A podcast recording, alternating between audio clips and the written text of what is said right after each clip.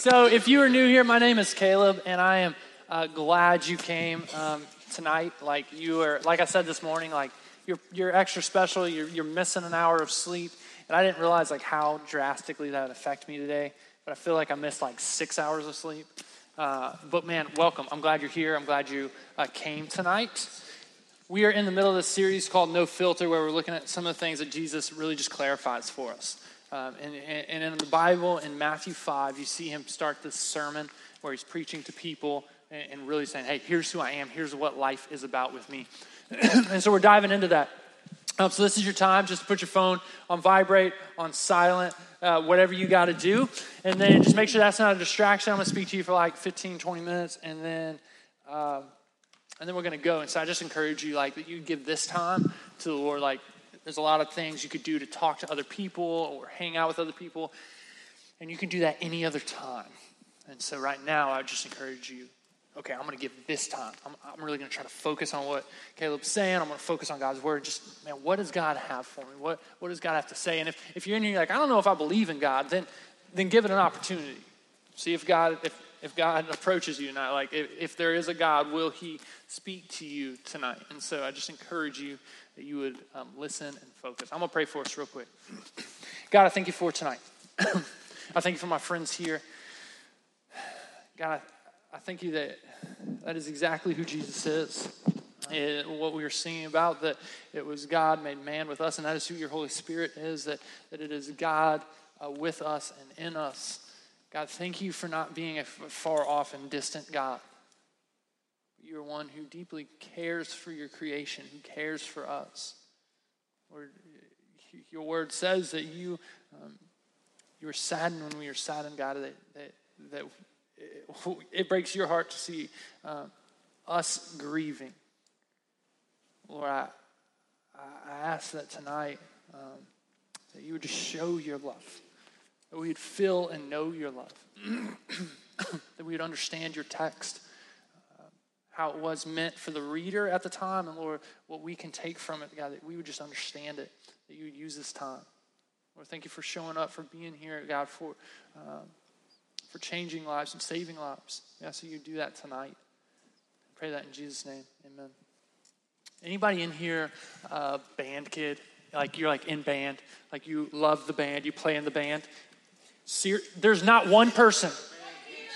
Okay, Bella, sweet. Okay, what instrument do you play, Bella? Okay, sweet. It's one band person. All right. Okay, band. There's a couple of band people. Why are y'all so ashamed? Like, if you're in the band, be proud of it, all right? So, check it.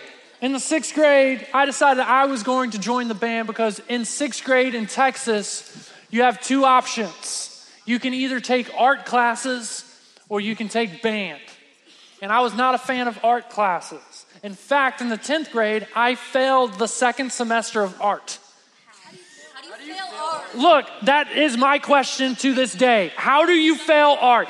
But regardless, I failed art anyway. So here's the deal I took band and I went in at the beginning of the school year, like a week before school started. You get to go in and you get to meet the band director and you get to pick out your instrument. Now, here's how Texas works is you have a fifth and sixth grade middle school, and then you have a seventh and eighth grade junior high. They're two different schools.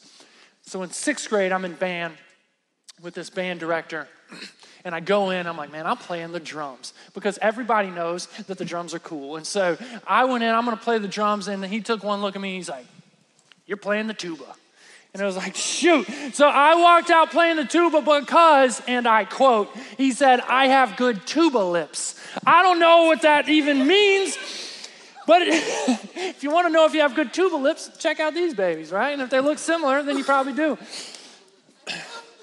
So I walked out playing the tuba. Now, here's what you need to understand I did not care about the tuba hardly at all. And so I didn't really practice that much like we played. My brother played the bassoon. And if you've ever heard the tuba and the bassoon play the same song at the same time, but no other instruments, it is the worst sounding fart you've ever heard, right? It's just like, okay, whatever. So, so anyway, my mom is like cringing. I play the tuba. I had a great relationship with my band director in the sixth grade. And so in the seventh grade, moving up to this new school, there's three bands you could get in. You could get in like the seventh grade band, which is basic. You could get into the concert band, which is like kind of middle of the line, and then symphonic, which is the top band. And so the sixth grade band director would evaluate your performance and then tell you, tell the, the middle school band director, here's what band they need to be in. So I show up at seventh grade year, one year into my tuba career, and I'm in the concert band I'm feeling kind of good about myself. I'm in the middle band, like I'm not in the basic band with, with the losers, right? Like I am in the good band in my mind. Of course, I am this like 100 pound kid playing the tuba, so I myself am kind of a loser. But anyway, so I'm in there, and there's me and these two other people. I'm terrible. They're pretty good. It makes the difference up. We're good.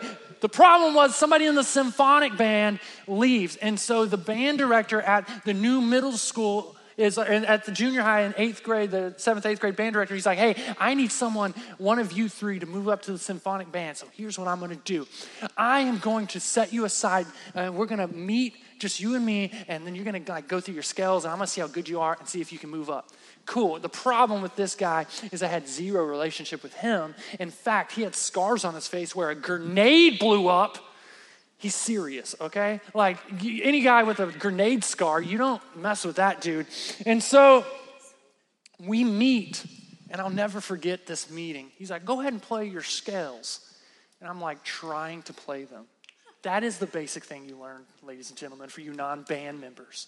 You should know your scales. The problem was, I didn't know my skills. And in fact, what revealed in that moment was the only reason I was in the concert band was because of a relationship with a friendship that I had with the sixth grade band director. And he was like, Yeah, you're kind of hilarious. I'll put you in the middle band.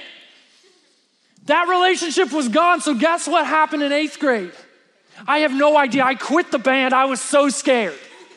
I was like, now you have two tuba players. I'm out because I knew I was going to be the one eighth grader that actually got moved down a band and not up. Like it was a bad deal. That my performance wasn't going to win me that promotion in band. Now, here's the deal about our world is that's the way it works. That everything you have been given, all success that you have, comes through two things either a great relationship or a great performance. That everything you've been given has been has been you've been either given it or received it. Everything you've received has been either because someone knew you and you had a great relationship with them. They loved you. Hey, Merry Christmas, here's this. Or you earned it. That you performed your way into it. Like everything. Everything you have, you either earned because of great performance or you had a great relationship. Everything. Like that's the way our world works. Now, here's the thing when it comes to winning in life, in our culture, a performance will give us always more than a relationship. That your performance will always give you more than a relationship. In, in 11th grade, I was gonna fail chemistry. If you're not cluing in, I'm a terrible student. I was gonna fail chemistry, but because I was nice to this kid in the corner named Jeremy, Jeremy, right? Because I was nice to Jeremy, the teacher was like, I like you. You know what? And I've told uh, some of y'all this story where she comes to me one semester and she says, or one, one of the six weeks or whatever, she says, Hey, you got a 71 this, this six weeks. And I'm celebrating. Like, yes, chemistry, 71. And she said, Guess what? You got this one all by yourself this time. Yes, I have not, I didn't fail a six weeks. She always just bumped me up. That a great relationship may cause you to pass, but hear me, a great performance may get you an A. A great relationship may get you on a basketball team, like you know the coach, and they may be like, you can join the basketball team. A great performance will get you on the court. A great relationship may get you a job, a great performance will get you a promotion.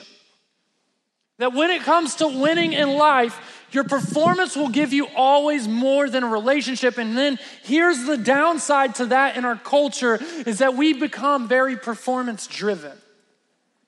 That everything is based on our performance. And then it begins to affect our identity. That if we have a bad game, then we begin to feel like we are worthless. Our self worth and our value our, and, and, and our, our, our preconceived notion or our understanding of how other people see us, right? Like that all is wrapped around, man, did we have a good game or a bad game? Did I, did I do a, have a good test or, or a bad test? That, that when you have a bad test, you're like, man, I feel worthless. In fact, even how our day is going is tied to our performance. A bad test may ruin your day. Man, I had a bad day. Why? Because the whole day was terrible? No, 30 minutes of my day was awful, but it ruins my whole day. Hey, man, my, my week is going great. Why? Because last Friday I won a game that it determines like how you are feeling as a person your performance. Like we become very performance driven and then hear me out. Here's what happens is then we see our world through this lens of if you perform and you do good then you're great. And if you don't then you're not so much. And we believe everyone else sees us that way and then we apply it to what we know about god that we believe and begin to believe that God's feelings for us are based on our performance. That when we do good things, that He's pleased and He loves us more and He's okay with us and He may bless us. But when we do bad things, it's the exact opposite. In fact, you've probably heard this where someone did something dumb or rude or mean, and this is what they said I'm gonna go to hell for that. Oh man, I'm going to hell for that. And they're probably joking but there's some level of belief in that. There's, there's always some truth in every joke, like a little bit. And where someone believes, man, actually, like, I really do believe that God is, in fact, like stepping away from me because I did that, because I said that, because I made God angry with me. That we apply it to God, that, that it is our performance that determines his feelings for us. And in fact, the, the whole Old Testament has these promises of this guy that God was going to send, that his son, the Messiah, he says, man, he's going to send him and he's going to deal with all the wrong things in life and he's going to make all the wrongs right and he's going to make everything better. And so the people at this time when the Bible was being written, they were people who believed, man, they're looking for this guy that would come and change the government, come and change everything. And what they were doing until this guy came was a bunch of rituals and a bunch of religion to make themselves pleasing to the Lord. See, there's a bunch of laws on how people were supposed to follow God in the first part of the Bible. And so these people were following all the laws and they were making up their own laws because they couldn't follow all of them. They were like still sinful. And so they were making up their own to make themselves feel better. And they were making all these laws up.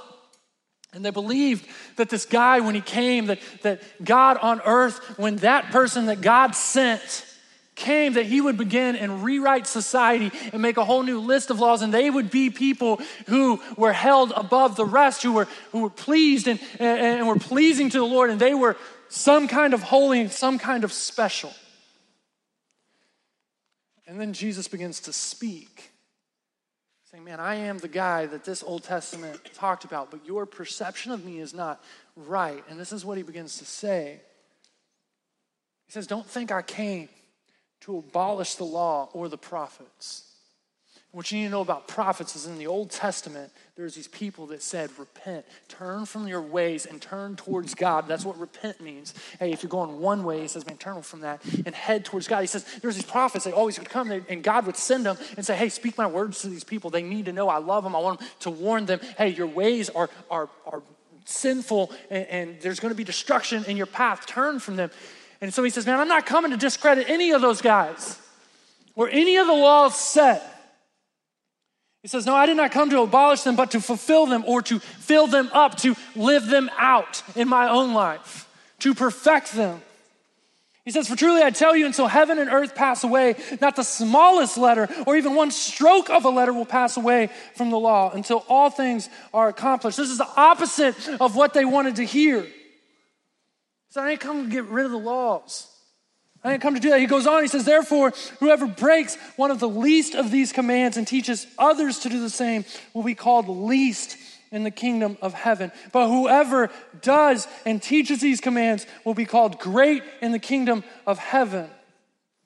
If you are performance driven, you're like, okay, now you're giving me a bar to, to, to set to. Like, I'm going to follow these laws and I'm going to be called great. And then some of the people you got to know did what we do is they begin to look around and they begin to say, Man, I'm not that bad. Like, look how bad they are. Like, at least I'm not as bad as them. At least my grades aren't as low as them. At least my sports records aren't, aren't as bad as theirs. Like, at least I'm better than them. And they began to do that, but Jesus goes on and he expands in a few verses later where he says, Hey, here's what you need to understand about the laws and about what I'm calling from you. He says, even if you think about hating someone, he says, man, that's equivalent to murder. Those of you who look good on the outside, who think you've got it all together, who should be appearing as more holy than others, he says, no, even in your thinking, if you're like, man, I hate them, he's like, you might as well have murdered them when it comes to, to how I see it. Like, man, that girl's hot. He says, you might as well have slept with them according to how I see it in the level of sinfulness. He says, man, it is that bad. He's like, it's not just how you let everyone see you act. He goes, I know your thoughts, I know your mind. He goes, man, even in that, it's sinful. So these people are kind of like getting hit and hit and like, man, like I'm trying to perform, I'm trying to be pleasing. I thought you were going to rewrite this. I thought you were going to lift me up when you lifted yourself up. And you were saying, no, no, no, you're not getting rid of them. And then he drops a hammer.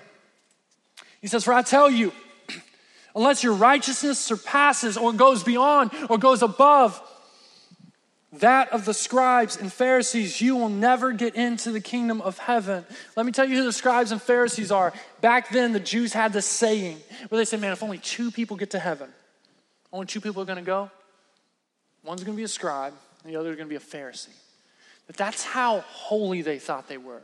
That's how great. If God said, Okay, I'm going to pick the two best people here's who it is. I, am going to pick, like he said, it'd be a scribe and a Pharisee. And Jesus says, no, it, you, your, your righteousness, your goodness, your perfectionist, like, like you being perfect should surpass that of them. It's like if you're sitting in your class and you hear on the on the announcements that the principal comes over and he says, "Hey, uh, I hope you guys are having a great day. Here's what you need to know: good news about your grades." If you want to pass this grade, if you want to graduate seniors, you've got to be smarter than the smartest kid in your grade. You've got to show me that you were smarter than the smartest kid. That's it. When you can do that, you can graduate. Anybody in here the smartest kid in your grade? Like you're like, I know I am the smartest kid, and my homeschool does not count. Okay. Check it. I know, and you this may be this is gonna be very surprising for you. This is going to be very surprising for you. Out of 800 students in my grade, I was like 457, right? Like I was like right in the middle. The smartest girl, the smartest person in our grade was this girl named Wendy. Uh, she ended up going to Harvard. I think she owns Google. Like I don't know what she does, but she is like stupid smart. And, and it's like it's like the principal coming over and saying, "Hey, the Wendy in your grade,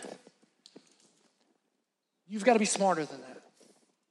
So, for these people who are sitting back and hearing this, they're saying, well, and even if you are the smartest in your grade, what he's saying is, no, you've got to surpass how smart you already are. He's saying, hey, even if you are the best, you follow all the laws, you are the best, hey, you've got to do a little bit better than that if you want to come to the kingdom of heaven if you want to be into the kingdom. For these people and for us who are performance driven, this is a devastating blow to say, man, what he's saying is there is no way that you on your performance will ever make it into the kingdom of heaven. That there's no way that you'll ever do it. This is challenging for us because we can sit here and it's easy to think that hey, good people will go to heaven. Good people. Like, I know a lot of good people. Like, good people should go to heaven. Like, they'll go to heaven. And what Jesus is saying is that good people aren't perfect people. And unless you're perfect, your performance isn't good enough. Just because you're a good person, that's great. It's better to be a good person than a bad person. But good doesn't get you to heaven. He says, no, it's perfect. It's perfection that gets you to heaven. So then I have to ask how do you get to heaven? How good do you have to be to get to heaven? What he's saying is you have to be as good as God. And how do you be as good as God? I love what Jesus is saying. He's like, only by one way. The only way that you can be as good as God is when God gives you his goodness. There's only one way to get God's goodness. The Bible says is, is that the way we get God's goodness is when we place uh, our faith in Jesus and accept him as Lord and Savior. That we receive God's goodness, that the righteousness of Christ, the, the goodness of Christ, the perfection of Christ then is credited to you. It's like you coming to that final day of school and you're like, I know I'm not smarter than the smartest person. I know I haven't done better than the best person. And the principal comes and you stand before the principal and you're like, look, man, I got like a 2.7 GPA. And he says, no, no, my books say you got a 4.0. That somebody gave you their score and took yours. That Jesus is saying, hey, there is no performance that you can do, eyes right here, that'll get you to heaven. He says, because it's not about a performance, but it's a relationship that, needs to, that leads to new life. See, there are two things in life that, that for the reason we have everything that we have one for great performance, or two, great relationship. And Jesus says this is one of those cases where the world wants to say that winning comes through your performance. And Jesus says, but there is no performance that will ever make you perfect. The Bible says, but in God's great love for us, Jesus died in our place to give us his perfection, that we would be credited his righteousness, his goodness. See, the common thing in this room, you need to understand this. The common thing right here is that we're all gonna die. Yay, fun message. Right? We're all gonna die. And when we die, we are all either going to heaven or to hell. And some of you may be in here and you're like, man, I don't know if I believe that. And I would say, not in a, in a rude way or a mean way, but just simply that just because you don't know if it's true doesn't make it not true. It just means you are unsure if it's true. And when we all die, the Bible clearly says we're going to heaven or we're going to hell. What Jesus is saying is that there's no amount of performance that you will earn your way into heaven. There's no amount of righteousness. But instead, we see that Jesus gave his life for us to credit his goodness to us. It is not about a performance, but about a relationship. It says, Yet while we were still sinners, Christ died for us. It doesn't matter how religious you are, it doesn't matter how many times you've come to church. It's about a relationship and a faith in Jesus. So, how do you get as good as God? You don't. Some of you in here, you need to know that you are struggling on the opposite side. Where you're like, man, I am bad. And I have a hard time forgiving myself. And I have a hard time believing that Jesus could ever forgive me. Paul in the Bible who killed Christians, who killed people who love Jesus, which is much worse than what you've done. He says, Man, I have been credited Jesus' righteousness. That you can be too. That if you're in here and you don't know Jesus, you've never placed your faith in Jesus, what you need to know is you're not, you haven't just always been a Christian. You don't always just know. You're not just born saved. You didn't just come to church and just start being saved. That there comes a time in our life where we stand before God here on earth and, and, and we praise God and we tell Him, man, I recognize in this moment that I am sinful and that I am in need of a Savior because if I died right now, I know that I would not go to heaven, but I would go to hell. And so I recognize what Jesus did for me, and I trust that his death on the cross and his resurrection defeated death in my life. He took my sin. So I'm asking you to forgive me. You be the Lord of my life. Some of you need to have that conversation with the Lord. Right now, you, you may even feel God tugging at your heart, calling you to know Him personally. You've been coming with this misconception that you're going to earn your way, that you're going to be good enough. He says it's not it. It's not it. And some of you in here, you know Jesus, and, but your motives have been wrong, that you have been trying to please God instead of saying, Man, I recognize that out of my relationship, man, He is motivating me and calling me to a new life. It says that when you know Jesus, you become an ambassador for Christ, someone who doesn't reside here on earth as their permanent home, but says, Man, I take my culture and I take my understanding and I take my love from a new source. And I'm going to live that out here. I'm going to show you my Christian culture. I'm going to show you my Christian love. I'm going to show you my forgiveness and my mercy and my grace. I'm not going to judge you. I'm not going to not going to place a, a judgment on you. Even I'm, I'm going to just love you. I'm going to show you Jesus. He's called you to be ambassadors. Some of you have made that decision, but you're not living that out. Just because he doesn't call, he says you can't perform your way into heaven doesn't mean he doesn't call you to live for him. So I encourage you as you walk from here that this would be on your mind. It's not something we earn, but it's something we have been freely given.